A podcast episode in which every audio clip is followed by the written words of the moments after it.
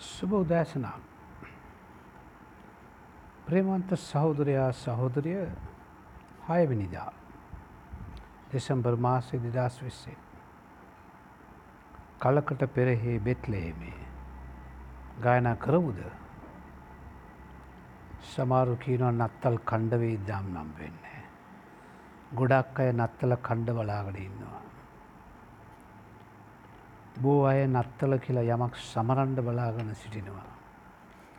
ගැලුම්කාර ඒසුස් වහන්සේ මාගේ පව් වෙනුවෙන් උන්වහන්සේ බී වුණා උන්වහන්සේ ඉපදුනා උන්වහන්සේ ලොවේ ජීවත් වනා. කිස්තුස් වහන්සේ ජීවිත කතාව උන්වහන්සේ කුරුස පූජාව තුළේ මට තිබෙන බලාපොරොත්තුව ගැන ප්‍රීතිවෙනට වඩා උන්වහන්සේගේ උපතෙත් සතුටු වෙනවා. උන්වහන්සේගේ මරණයේදී සමාරු සතුට වෙනවා. උන්වහන්සේගේ හුත්තානවීමදී සමාරු සතුට වෙනවා. කෙසේ වුවත් එට හයවෙනිදා පසු තැවිල්ල බීම බලන අවස්ථාවේදී අද විශේෂ කාරණාව බලන්නේ අද අයවැනි දිනේ නිසා විශේෂ කාරණාව බලන්නේ මොකක්දේ කාරණාව පසු තැවිලිවීමේ පාපයෙන් වෙන්වීම. පසු තැවිලිවීම කැනෙ පාපයෙන් වෙන්වීම. සෙපරේට් ෆ්‍රම් සිල් පාපයෙන් වෙන්වීම. කවුරුත් කැමති නෑ මාතෘකාවට. නමුත් මීට අවුරුදු පනස් එකකට කලින් මගේ භාරය ශිෂ්ට අද වගේ දවසක ඒ ඇන හයවෙනිදා බියවුඩේ හැගේ උපන්දිනේ දවස. ඉතිං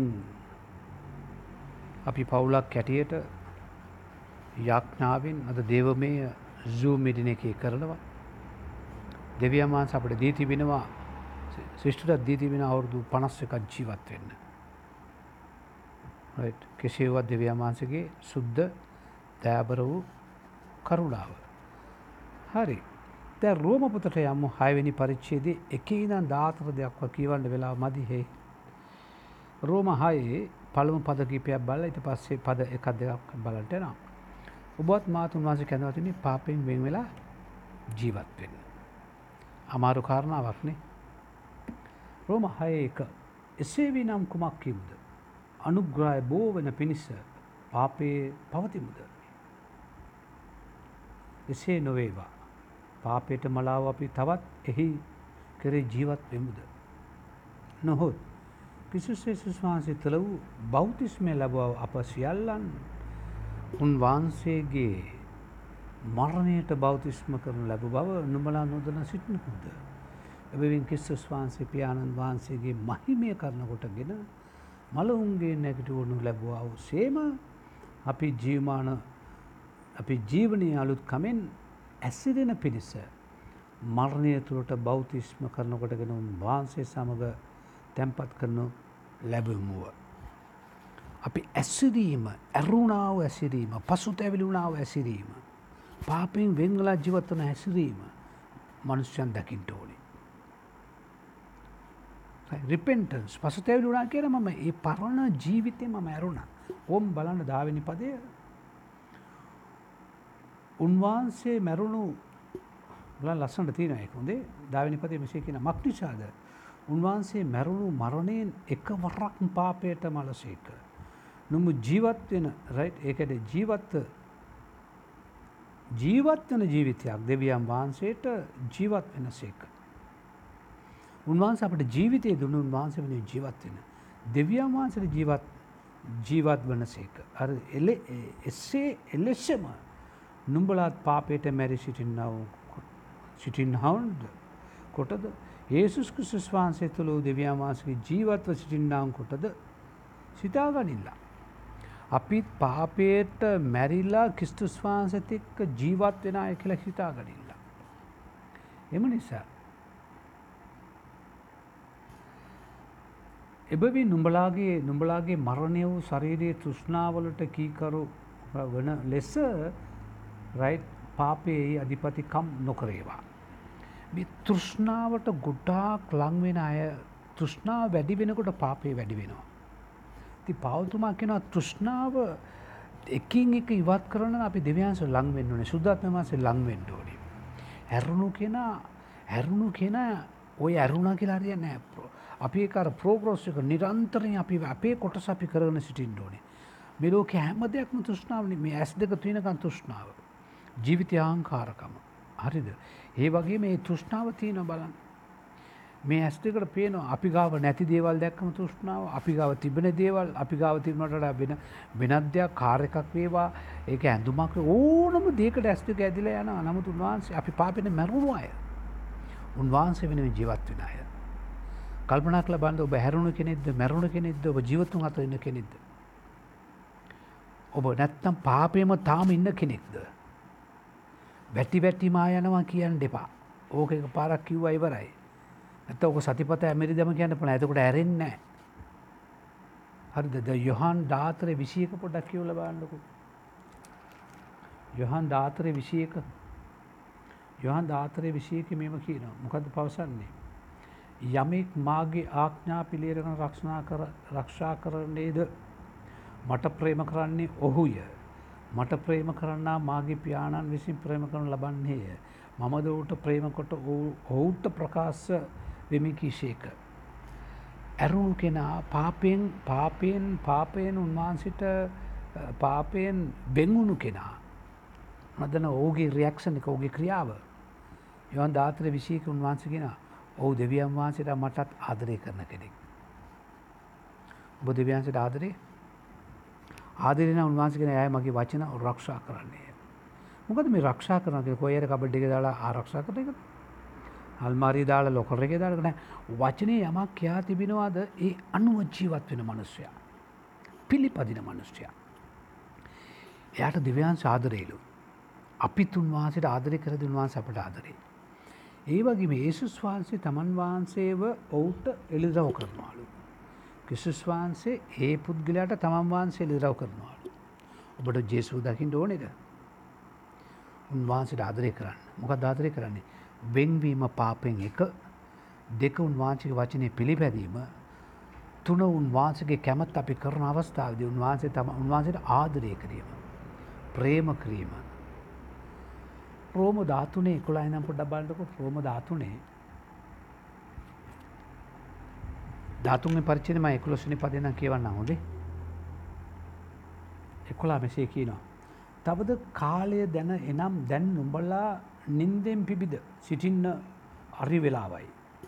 නින්දෙන් රයි් දැන් එසේ කරපල්ලා මක් නිසාද අප අදාගත් කාලයේදී රයි් තිබුණට වටා දැන් ගැලවීම අපට ලංව තිබේ ගැලවීම ලංව තිබේ කියන්නේ ඒ කාල්ට වඩා කිස්තුස්වාන්ද අපිට ලංවෙල ඉවරන්නේ ගුඩක් අයට වැටුණු අයට ලංවෙලා කිස්තුස්වාන්සගේ පැමිණීමත් ලං වෙලා. අපි මේ ලෝකින් ගැලවෙන්ට යන්නේ. උන්වහන්සේෙන්ද යන්නේ? රාත්‍රිය බොහොස්සේ ඉකුත්වේ සිටියේ දවාල ළඟය. එබවින් අන්දකාරය ක්‍රියා හරිද? ආක දමා ආලෝකය ආයුධ පැළඳ ගැනිමුව.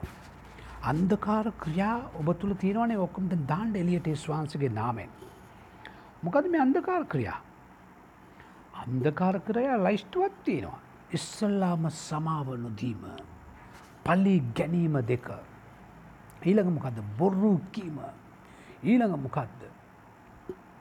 බිමත්කමට යටත්වීම ඊළඟ මොකත වෛශ්‍යාකම් ඇස්වල තුෂ්නාව මාන්සික තුෂ්නාව ඊළඟ මොකද උන්වහන්සගේ ප්‍රේමේ උන්වහන්සගේ ප්‍රේමයෙන් ඇත්තුලා සිටීම ආදරෙන් ඇත්තුලා සිටීම. දේවචන එපා. බයිබල් කිවන්ට එපා. බයිබ ස්ටඩිස් එපා. බයිබලි ගැන කතා කරන පා මේ වැඩිපුර ප්‍රේෂ් කරන්න එපා. වැඩි ගායන කරන්න නෑ වැඩි දේශනා කරන්න නෑ ඔයි මේ විනාඩි අතලිස්්පයින් ඉවර කළ දාන්න. මට අපි ගෙදට එක්කෙන කැවල කිව්වා. බැරිද ඕක මේ අපේ පල්ලිය වගේ විනාඩි හතලිස්්පයන පාසට පූජා විවර කරන්න. මංගය පුළුවන්. විනාඩි අතිරිස්පයින් පුළ මංකය බ්‍රද පටන්ගත්තය පස්සේ විනාඩි විස්සයෙන් පස්සේ කට්ටිය එන්නේ. මම දේශනා පටන්ගන්නකොට ඒ මිනිසුන්ට යන්න පුළන් ගෙවල්ලට ඕනෙනා. හරිද. මොකද එයාගේ වයි ගොඩක් වෙලා එයාගේ පවුලි කට්ටි ගොඩක් වෙලා පල්ලි ඇවිල ඉන්නවාලු. ඕ සමාරු කලින් ඇවිලා සේවට උදව් කරන ඉවර වෙලා සේවය කරලා යන්නේ. ආදරේ ඒ අයට ඒසුස් වහන්සේ දකිනවා ඒ අය. උන්වහන්සේ එළිදරව් කරනවා. පාපයෙන් වෙන්වුණු ජීවිතයක්. දවේශ කරන ජීවිතයක්. උන්වහන්සේගේ වචන රක්ෂා කරන ජීවිතයක්. උන්වහන්සේට ආදරය කරන ජීවිතයක්. අනිත්‍යකද අපි වැලුවේ නින්දෙන් නැගිටින ජීවිතයක්. ඉටි හැටි නැගිටින්න. අතාරන්න ඉවත් කරන්න දුරු කරන්න ඒ කියන ඒවා විශික් කරන්න. පරණ සමාරු පරණ කඩු තියනවා ඉස්සර මං මේම වගේ කෙරේ. විසික් කරන්න. සමාරු තියන්නවා ඉස්සර මං මේ වගේ චන්ඩිය අයින් කරන්න. සමාර පරණ පාප අපි ඉස්සර මේම කරයි ඔක්කොම නාසකෙන මම සේදු අනුබලයි පරණ පාම්පු පරණ සර්පයාව තියාගෙන කතා කරන්නේ. ඒ මිසරේ දාලෙන්ඩ පෑ සර්පයා සර්ප නමස්කාරද මේ මිසරේනේ. එම නිසා කරුණු තුනක් අපි දේවචනය බැලේ මොකක්ද. ඇරුණාව පුද්ගලයා පස්සු තැවිලුණු කෙන පාපයෙන් ඇරුණාව කෙනෙක්. අත්තැරු දැම්මාව කෙනෙක්. මොනාද සැඟවෙලා තිබෙන්. කල්පනක් ලබන් ආංකාරකම මගේ ජාතිය මම සිංහල. සෝයි මම ඉංග්‍රිසින් කතා කරන්න ඇව ඩිග්‍රීස්තිනා මට. සෝ මම බෝන් ක්‍රිස්ටියන්ස්. අපේ තාත් අපාස්ට නැම වෝෂි ප්‍රීඩ ලුසිපුරුත් වෝෂි ලිට තමයි ඔයාල වාඩි වෙලා ඉන්නවා. ක්‍රිස්තුස් වන්සේ කෘෂ්ෂේ දක්වා යටත් වුණාලු පැළඳගනිල්ලා ඒක කියලා පවතුමා කියනවා. අතරින්ඩ ඕනේ ආදරය කරන්න ඕනේ විශික් කරන්න ඕනේ ඇත්වෙන්ඩ ඕනේ. සුද්ද වූ දෙවි ප්‍යානනී මෙ උදෑසන මේ දවස මේරුදින හයවෙනිදා මේ ඩිස්සම්බර් මාසෙම ඔබට භාර කරනවා. මම අතරින් ඕනේවා විශි කරන්න ඕනේවා ඉවත් කරන්න ඕනේවා පැළඳ ගනින් ඕනේ ව සියල්ල වැඩිකර මට කරුණා කළ බැලව. ඔබගේ සුවිසුද්ධවාස්සර මගේ ජීවිතය බාරයි. ඔබගේ ඔබ වහන්සේම මාට ආශිර්වාද කර බැලව ඒසුස් ක්‍රස්වාන්සගේ නාමෙන් ආමෙන්.